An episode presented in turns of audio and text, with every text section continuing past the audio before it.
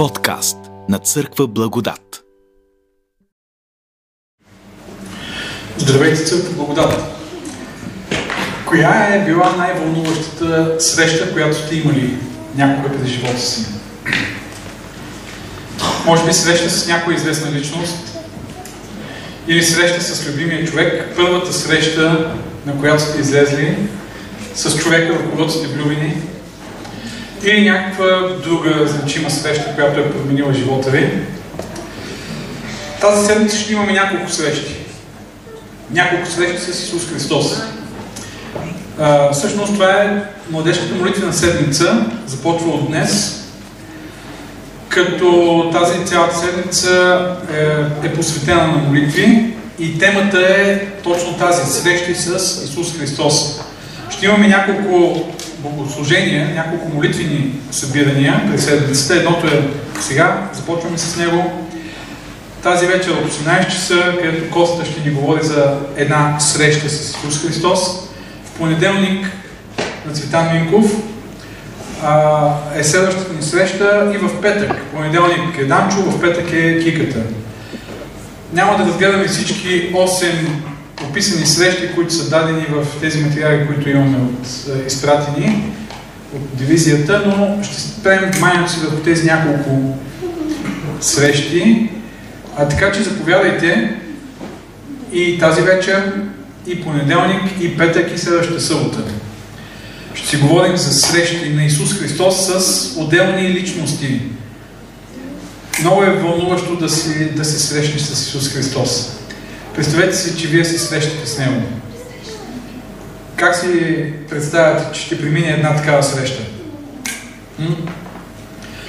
Дали ще ви излекува, както е правил някога в лични срещи с хора? Дали ще ви провокира с неудобен въпрос, както в случая с самарянката? Дали ще ви похвали, не си далеч от Божието царство, или ще направи някакво чудо, фокус-мокус, или ще ви излекува, казахме, ще ви нахрани. Дали ще погледне по такъв начин в вас, че ще разберете, че той стига до най-дълбоките кътчета на вашата душа и ви разбира по-добре, отколкото вие разбирате вас самия. Или ще ви изобличи, за законничеството, за фарисейството, за лицемерието, защото Исус изобличава понякога. Или ще види, че сте обесърчени, депресирани и ще ви насърчи.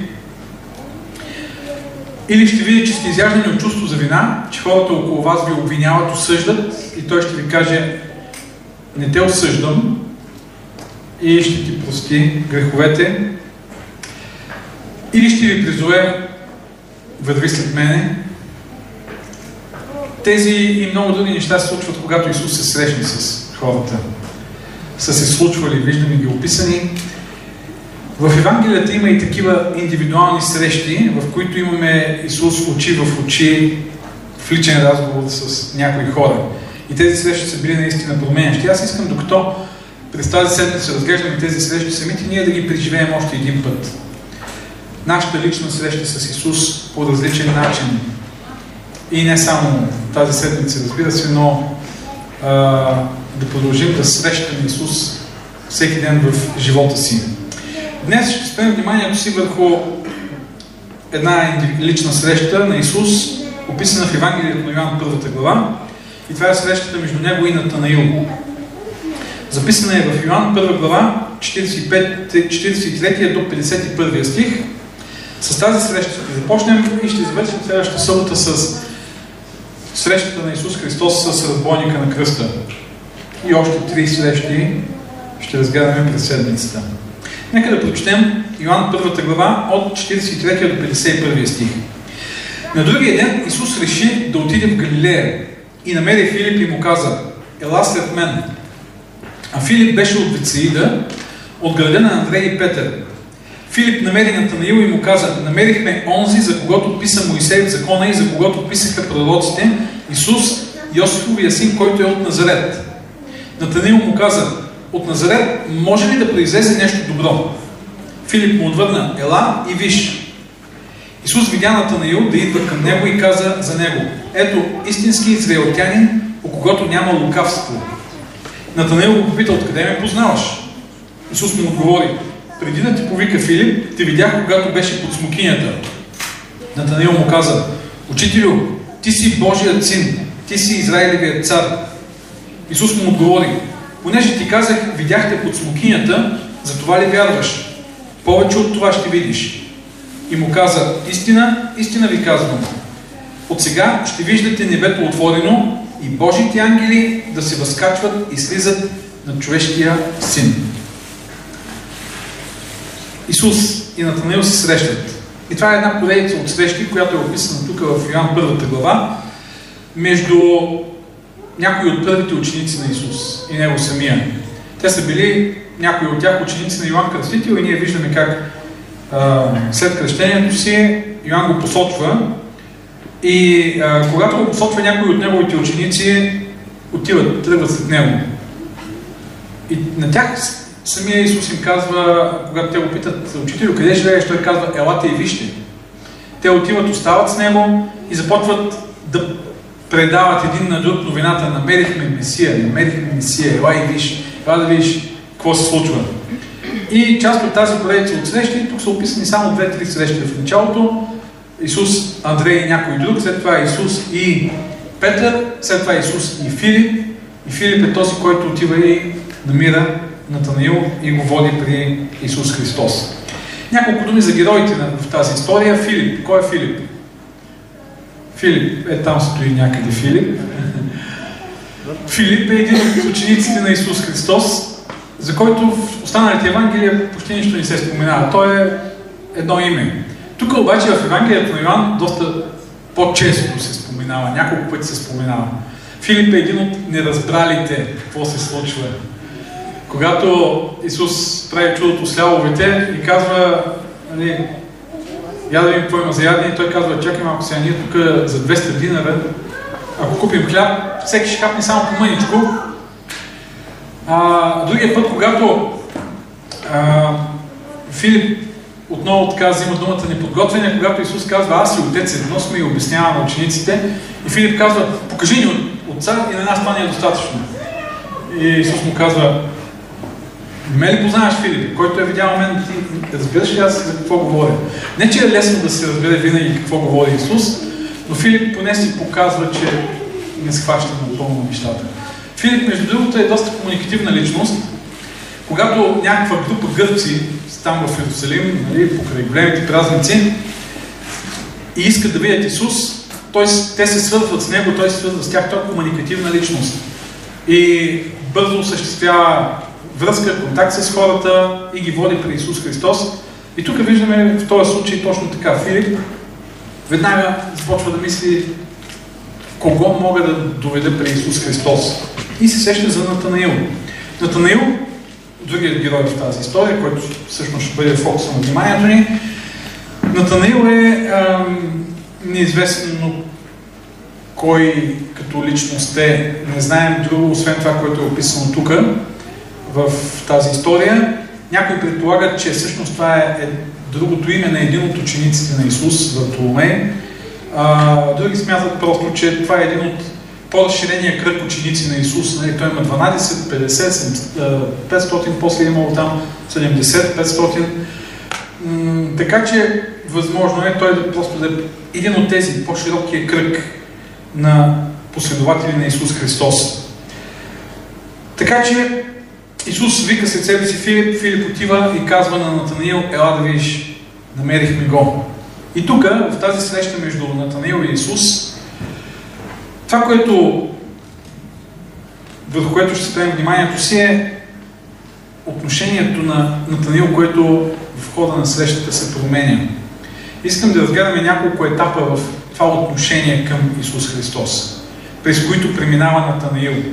И може би това са такива духовни етапи, през които и ние преминаваме в връзката си с Бог. Може би сме преминали. Нашите приятели, познати, хората, с които общуваме семейството, които все още не познават Исус, може би преминават. Може би в отделни моменти от нашия живот се намираме в някои от тези етапи. Така че, започваме с първият етап. 45 и 46 стих. Филип намери Натанаил и му каза, намерихме онзи, за когото писа Моисей в закона и за когото писаха пророците Исус, Йосифовия син, който е от Назарет. Натанаил му каза, от Назарет, може ли да произлезе нещо добро? Какво е това, като реакция от страна на Натанаил? Моля? Неверие или скептицизъм, ще го наречем. Първият етап от преживяването, от отношението на Натанаил към Исус. Скептицизъм. Вижте, Филип е страшно развълнуван. Намерихме. Кого? Ами този, за когото е писано. Не знам дали можем да се поставим на, на мястото на учениците, които в Исус Христос виждат този, който е обещан, за да усетим тяхното преживяване. Защото за тях това е било нещо, което са очаквали с векове. Евреите са имали една чудна история, една невероятна история. чудесата, които Бог върши, извеждайки ги от Египет, Моисей, големият пророк, големият водач, безброй чудеса Бог върши с тях всеки ден чудеса. После влизането в Хананската земя, чудеса, чудеса, чудеса. Обещание през цялото това време, че ще дойде някой, който ще е по-голям от Моисей. Представете си, кой може да бъде по-голям от Моисей? Очакванията да дойде този. Идва царят Давид, идеалният цар, да, ама не е той. Неговият потомък, Соломон, невероятно величие, слава, богатство, политическо влияние наоколо. Не е той. И оттам нататък, малко малко даже надеждите, че някой от тези царе може да бъде загубен, защото всеки не отговаря на, на тези очаквания. Но през цялото това време е имало очакване, че това ще се случи. Представете си, ако вие имате такава история, ако ние имаме такава история и поглеждаме назад, и хората са очаквали с векове, с векове, да дойде този, който ще е по-велик от Моисей, по-велик от Давид. Няма ли да започнем да си мислим, абе, това не са ли някакви измислици просто? Приказки. Излезли от Египет, язви, после морето се отворило, това са някакви митове, легенди, хората си ги измислили, защото ние нищо подобно не виждаме да се случва. Хубава история, ама и обещания, обещания Бог дава. А, така че тези големи очаквания до голяма степен са били свързани с големи разочарования. Има и нещо друго. Първи век, времето в което Исус се появява, е бил пълен с а, такива претенденти, че са Месията. Именно в отговор на тези очаквания. Хората очакват нещо да се случи. Тези очаквания, между другото, след Вавилонски плен стават още по-силни. Защото нали, Бог освобождава Вавилонски плен, ето го пак Бог се намесва. Значи скоро ще се случи нещо. И минават 4 века близо и пак чакане, чакане, очакване. И сега изведнъж Поставете се на място на Филип, който отива и казва, намерихме! Вече е тук този, за когото е писано в Моисей и в пророците. Ето, това е голямото очакване. Първи век е имало доста, само ще спомена някои такива, които са претендирали. В Деяния пише за някой си Тевда, нали, който е имал 400 ученика. Последователи, обаче бил заловен, обезглавен и край. Това е след Исус. Но тези влияния и очаквания продължават през целия първи век и даже и след това. Има един друг, който спомена в Деяния египтянинът, който събрал някаква армия от последователи в пустинята и те разпръснати. Четвъртата година преди Христа, значи точно когато се ражда Исус, горе-долу, някакъв беден пастир на име Атронгес слага си една корона на главата и казва аз съм мисията, нарича себе си юдейски цар и събира около себе си последователи жестоко смазани от Рим. А, други, Езекия, главатар на бандити, обявява се за Месия. Симон от Пирея, и той е така. Юда Галилиянина, известно име. Неговия внук Менахим, Симон, син на Геора. Това са все имена, исторически, останали така от първи век, точно свързани с очакването да се появи Месия, да освободи еврейския народ и да изпълни предсказанията за него. Така че в този контекст чуваме думите на Филип. Ела да видиш какво става. Намерихме този, за когото е писано. Нормално е да има силни очаквания, нормално е да има и скептицизъм, нали? Защото вече имало такива, които са идвали като месия и са претендирали и са били смазвани. Така че този скептицизъм от страна на Натанаил е обоснован. И не само с това, което вече се е случвало, но тук той го аргументира и с нещо друго. От Назарет може ли да произлезе нещо добро? Все едно днес да кажеш от къде? От Петър. Това очаквах да чуя. От Петър може ли да дойде нещо хубаво? Е, разбира се, че може. Областен град, университет има, така че... Но подобна е идеята, макар че а, за Назарет, честно казано, в историята няма ни добро, ни зло. Няма някаква лоша репутация града. Даже до появата му в библейските писания и в тези исторически събития, свързани с Исус, той е неизвестен град. Няма го, никъде не присъства. И сигурно ще да остане неизвестен, ако не е свързан с името на Исус Христос. А, този скептицизъм може да е бил породен също така и от някакво такова местно съперничество. Защото Натанел, знаете ли откъде е? Моля? Откъде? А, Филип е от Вицеида. Той споменава се, че Филип е от Вицеида. Откъде? От Кана Галилейска. Споменава се по-нататък. Вижте в края на Евангелието, Натанаил е заедно с останалите ученици на езерото и се казва за него, че е от Кана Галилейска. Така че той е от съседното село. Не от Назарет, ами от съседното село. Вижте, тук се казва 21 глава, там бяха заедно Симон Петър, Тома наречен близнак на Танаил от Кана Галилейска. И от Назарет, съседното село, да дойде Месия. А от друга страна може да има и също така онзи си, синдром на, как се казва, пророк в родината си. Не е прият. Още повече, че в Евангелието на Йоан се казва, седмата глава, там някои стихове, от Галилея, виж, че от Галилея не може да дойде Месия. Издигнал ли се изобщо някога пророк от Галилея? Не е възможно това. Така че, ето го скептицизма. Той има своето, своята обосновка. Но това е първата реакция. И много често първите реакции на хората по отношение на Исус са точно такива. Скептицизъм. Не знам каква е била вашата първа реакция, когато сте чули някой ви е говорил за Исус Христос. Или сте се сблъскали, чели сте нещо. Християнството, хм, това не е ли унази религия, която е водила кръстоносни походи? Християнството, това не, не е ли онази религия, в която свещениците са а, злоупотребявали морално, финансово и така нататък. Християнството, това не е ли една религия на онзи от Крайст Чърч, който изби мисиомани миналата седмица, тази седмица, последните дни в Нова Зеландия, в името на Исус Христос. А, и редица други такива предразсъдъци може да има. Или пък Христос. Хм.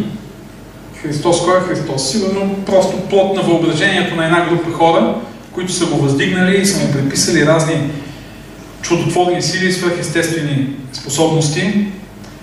Или пък, е да, Исус Христос, Той е велик учител, духовен водач, обаче пък Бог, Божи син, едва ли. И освен това, защо Христос? Защо само Христос? Защо не е Буда? Защо не е Мухамед? Или пък някой друг? И защо трябва да е само той, а не някой друг? И защо някой трябва да показва пътя? Аз не мога ли да си го намеря сам?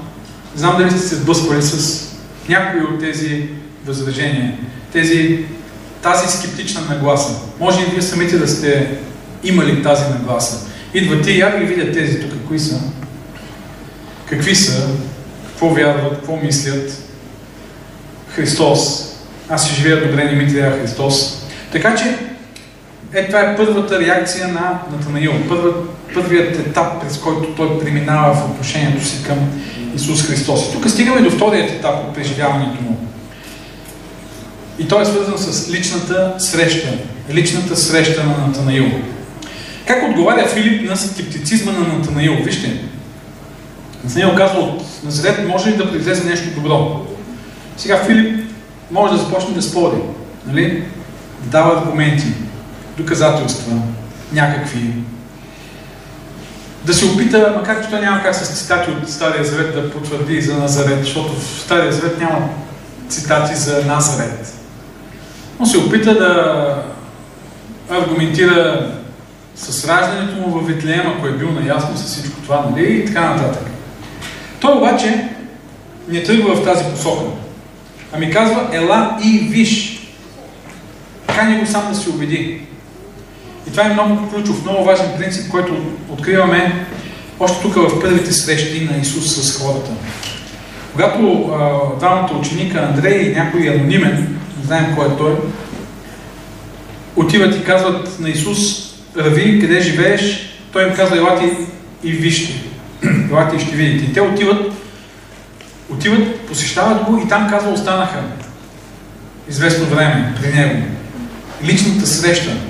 Това е най-ключовото. Това е нещо, което променя хората в отношението им към Исус Христос.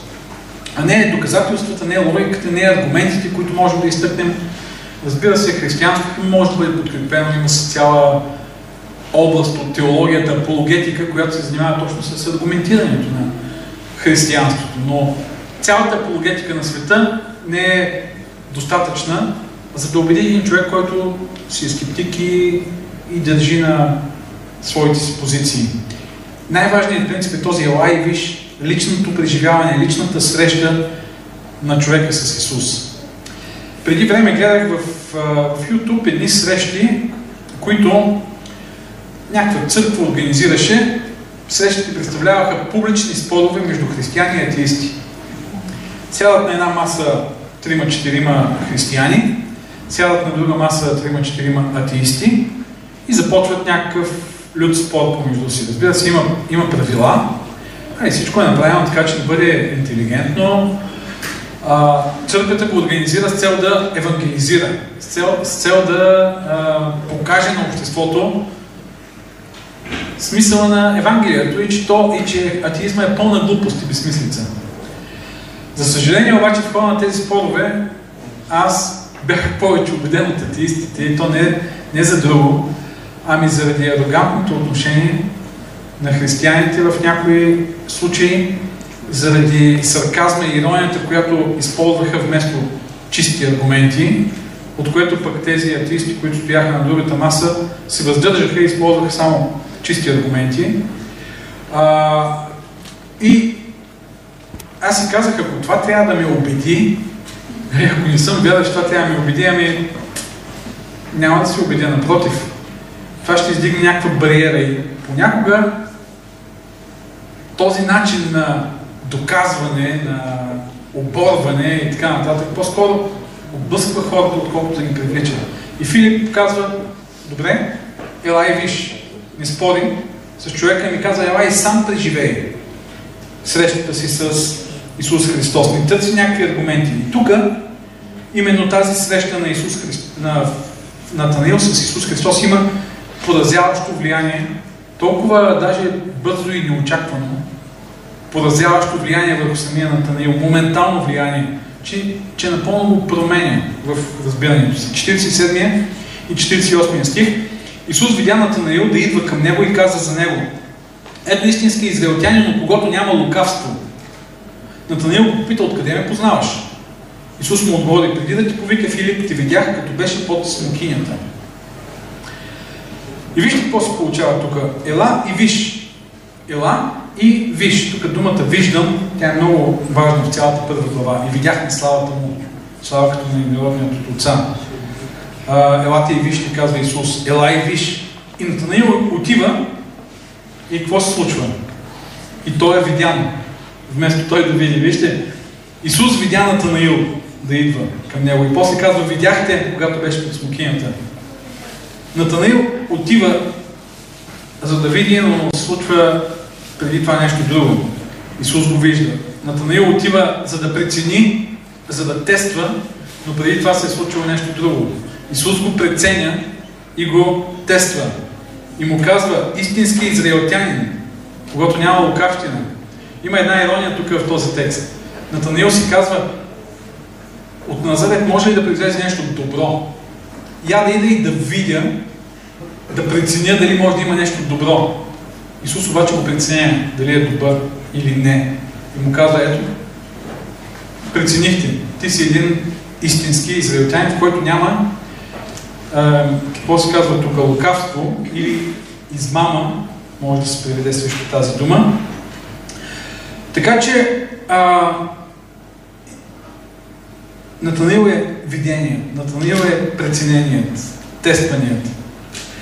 Исус го нарича израелтянин и това е рядко използвана дума в Евангелията. В Евангелието на Йоанн често се използва думата юдеи, юдеите и то с много силно негативен, негативно звучение. Юдеите са врагове на Исус Христос. Той го нарича израелтянин, в който няма измама. И по този начин той го свързва с израелтянин Израел. Какво е Израел? Моля? Промененият Яков.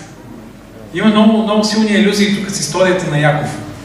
По-надолу казва, небето отворено и ангели да слизат и да се качват, нали? Това го има в сънят на Яков, който бяга от брат си Исав и по пътя на Витил Бог го среща. Той нарича място всъщност Витил. Тук е Израел, обаче това е промененият Яков.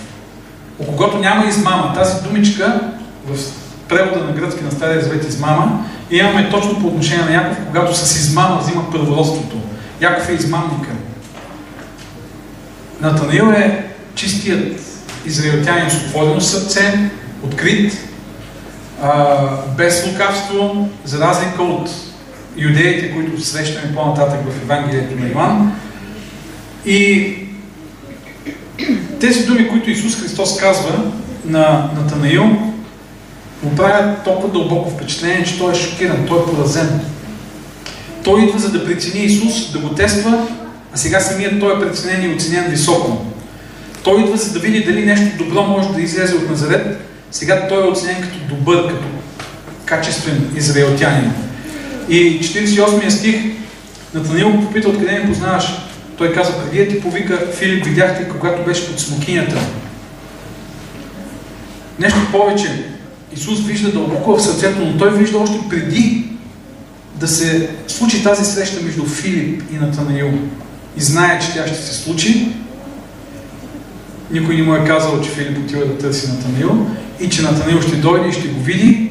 Какво точно се е ставало под смокинята, дали той се е молил или е чел, нали, има най-различни такива коментари. Това няма чак толкова голямо значение. По-скоро Натанаил е наистина поразен от съзнанието на Исус Христос, това, което ще се случи, и от дълбокото познаване на Неговата човешка душа, на Неговата душа, какво се случва вътре в Него. И пак да повторим. Натанаил идва за да види Исус, но Исус вече го е видял. Натанаил идва за да провери Исус. Исус вече го е проверил. Натанаил идва да се запознае с Исус. Исус вече го познава. Натанаил идва за да види дали нещо добро може да дойде от Назарет. Исус вече, го е, вече е видял доброто в него. И това е което най-много поразява човека пред срещата му с Исус Христос. Ти отиваш, за да видиш кой е Исус и разбираш, че Той вече те познава. И че Той вече дълбоко е разнищил и най-закътаните кътчета от душата ти. Дълбоко прониква в тебе и знае истинските ти мотиви, знае дълбоките купнежи, знае търсенията ти, духовните борби, които водиш. И ето това е срещата с Исус, която поразява и променя. Лична среща, която не просто ни дава познание за Исус, ами познание за нас самите. Срещайки се с Исус, ние все повече и по-дълбоко разбираме кои сме ние. А ние като църква, всъщност сме тук не за да водим спорове, не за да а, аргументираме преди всичко вярата си, ами за да водим хората до Исус Христос. Това е. Как днес човек може да се срещне с Исус? Тогава е било лично, физически, нали, видимо. Днес, тогава, когато неговата личност е ясно разкрита, когато неговото учение не е изкривено, не е деформирано, а е ясно представено, когато неговите ценности, неговото отношение към хората, неговата любов, неговата благодат са направени известни достояния на хората. И човек може лично, духовно, в молитва да се срещне с Исус и да го преживее. Така че ела и виж, а не ела, за да те убедя, ела, за да ти докажа, ела, за да те оборя, ела, ела и преживей сам Исус. Ела и се срещни, опознай го сам. И когато човек го види, тогава той разбира, че вече е опознат от този Исус и преживява дълбоко и своята същност и връзка с Него и неговото, неговата божественост, съзнание. Ето с това тази среща е променяща и с това личната среща с Исус Христос е по-значима и по-важна от всичко друго. От срещата с религията, от срещата с институцията църква, от срещата с теологията, с доктрината и така нататък. Не случайно ние в нашата, нашето изложение на мисията казваме, че църква благодат изгражда приемаща общност от християни, която води хората до къде? Води хората до Не е така. Изграждаме приемаща общност от християни, която води хората до Исус Христос за спасение чрез вяра в Него. Не водим до доктрина, не водим до институция, не водим до кръщение, не водим до членство, а до Исус Христос. Това е дълбокото ни убеждение. Надявам се, че дълбоко убеждение на всеки един от нас. Че нашата роля и задача, главната роля и задача е да осъществим възможността на хората да се срещнат с Исус и оттам тяхната връзка с Него да стане дълбоко лична. Това е второто, втория етап от преживяването на Исус. Има и още един трети. И то е вярата в уникалността на Исус като Божий син и Месия. Когато всичко това Натанаил го вижда и чува, той казва, вижте 49 стих, Учителю, ти си Божият син, ти си Израилевият цар. Това е доста дълбока и, и цялостна изповед, може да кажем. И тя идва много рано в сравнение с останалите изповеди, че Исус е Божия син. Исус като Божий син е изповядан от учениците и от Петър, там в един момент, нали, в който Исус казва, според както казват хората, кой съм аз. А, а тук виждаме в начина по който Евангелието на Йоанн е представено, много рано идва, много дълбока изповед. Дали е толкова дълбоко осъзната от самия Натанаил, ние не знаем, но тя е много точна изповед за уникалността на Исус като Месия и като Божий син. А не просто пророк, а Божий син, Израилевият цар. Не винаги в разбирането на иудеите Месия и Божий син са били едно и също. Месия, царят, който ще дойде и ще освободи, но Божия син, т.е. Бог в плът, дошъл тук сред нас. Това е едно разбиране, което в християнската църква в първи век и втори така е поиз, така поразвило се е малко по-цялостно. Нали, в писанията на, на апостолите, Евангелията и посланията и влияние на апостолите го виждаме, но в юдейските среди все още не е било дълбоко осъзнато това, че става въпрос тук Месията е Божият син. И с това той е уникален, различен. Така че това е следващия етап в преживяването на Исус, срещата в Него. Вярата, че Той е изключителен, различен от всички други, Божият син, Спасител, не просто един от многото духовни водачи и учители. И тази вяра в християнството звучи доста арогантно според някои. Тази, това разбиране за уникалност. Откъде на къде християнството ще е пък различно. Исус ще е различен от останалите духовни задачи, учители, пророци и така нататък. Тази вяра, между другото, кара някои християни да се държат арогантно, да бъдат арогантни спрямо останалите религии. И това, което се случи тази седмица, е един пример за това. Разбира се, доколко става въпрос убийствата в Крайстчърч за психически уравновесен човек или не, но тогава, когато ти си готов да убиваш, защото твоята религия и раса са над всички останали, това не е Христовият дух. Това не е Христовият а, морал. Исус е различен, да, защото е Божий син, но този Божий син е смиреният, а не гордиливият Божий син. Той е жертвата, а не насилника. Християнинът никога не е в позицията на насилник. Може да е в позицията на жертва и в повечето случаи да е така, но никога в позицията на насилник. Той е в позицията на обичащият Божия син, а не на мразещият. В позицията на приобщаващият, а не на отчуждаващият. Спасител не защото е по-силен, а защото е по-обичащ и побеждаващ чрез любов, готов да понесе срам, унижение, смърт на кръста. Когато говорим за уникалността на Исус, това имаме предвид. А не чувството за превъзходство, което Той ни, това ни дава. И 50 и 51 стих показват какви са последиците пък от една такава вяра, че Исус е Божият син, Месия, Спасителят. Вижте, Исус му отговори, понеже ти казах, видяхте под смокинята, затова ли вярваш? Повече от това ще видиш. В по-нататък в Евангелието на Йоан имаме една интересна история, в която Тома първо вижда и след това вярва. А тук имаме обратното. Ти повярва, ще видиш повече. Ела и виж, и след като си дошъл и си видял и си повярвал, това не е краят. От тук започва нататък да виждането на великите неща, които се случват. Повече от това ще видиш. Какво е това повече? Истина ви казвам. От сега ще видите небето, ще виждате небето отворено и Божите ангели да се възкачват и слизат над човешкия син. Тази картина, казахме, ни е позната от Стария Завет, нали?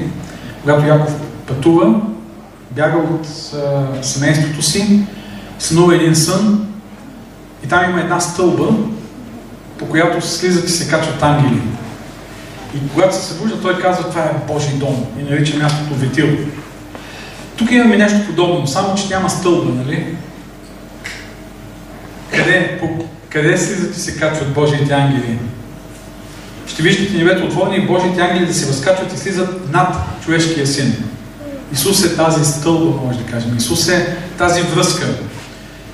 Небето отворено и земята и небето свързани. Ето това казва той. Ще видиш. Ела и виж. И когато дойдеш и видиш и повярваш, повече от това ще видиш. Какво? Ами ще видиш как небето е отворено за теб. Ще видиш как източника на небесните благословения е отворен за теб. Ще видиш как източника на небесна сила е отворен. Твоята вяра ще отвори източника на небесната мъдрост, на любов, на благодат.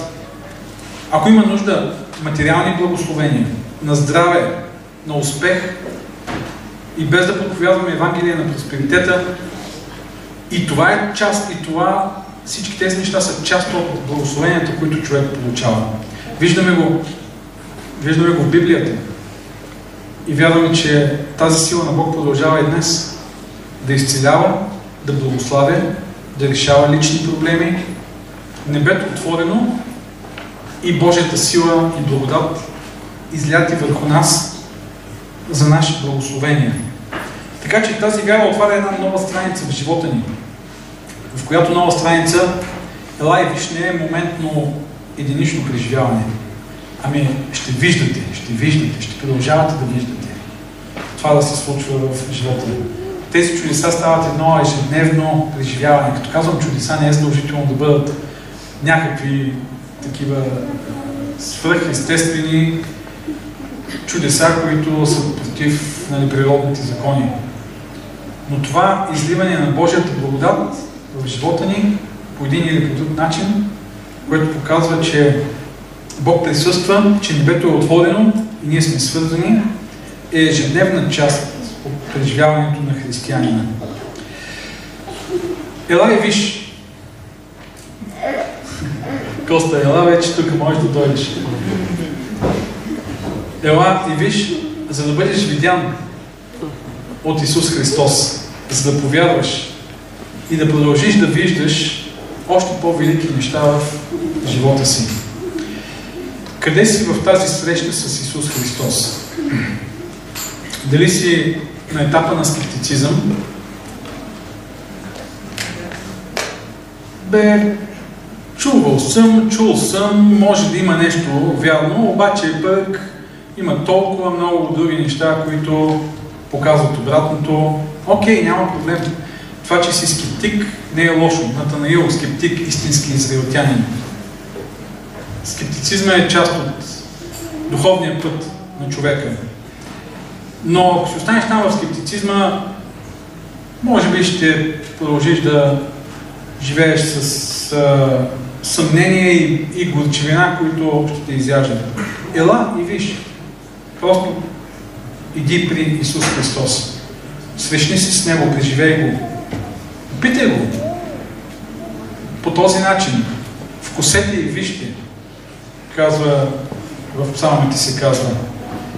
Лично преживее Бога. Ела за да откриеш Исус като Божия син. И когато откриеш Исус като Божия син, това ще отвори небето в живота ти, ще отвори небето за небесни благословения. И това е нещо, което ще преживяваш всеки ден. Тъй като вярата е едно постоянно преживяване. Тук се казва, ще виждате, не ще видите, не ще се случи нещо а нещо, което непрекъснато ще преживяваш. Вярата е една ежедневна, може да кажем даже ежечасна среща с Исус Христос. Ежедневно, постоянно преживяване на Неговото присъствие в живота ни. Така че среща с Исус Христос, която преминава в поредица от срещи всеки ден, в които ние отново и отново приоткриваме любовта Му, отново и отново преоткриваме Божествеността Му, благодата Му и спасението за нас. Това искаме да преживеем през тези няколко срещи в тази молитвена седмица, да се срещаме с Исус Христос, както са срещали тези библейски герои, за да може да продължим да го преживяваме и не само през тази молитвена седмица, разбира се, и през останалата част от живота ни. Бог да ни благослови. Амин.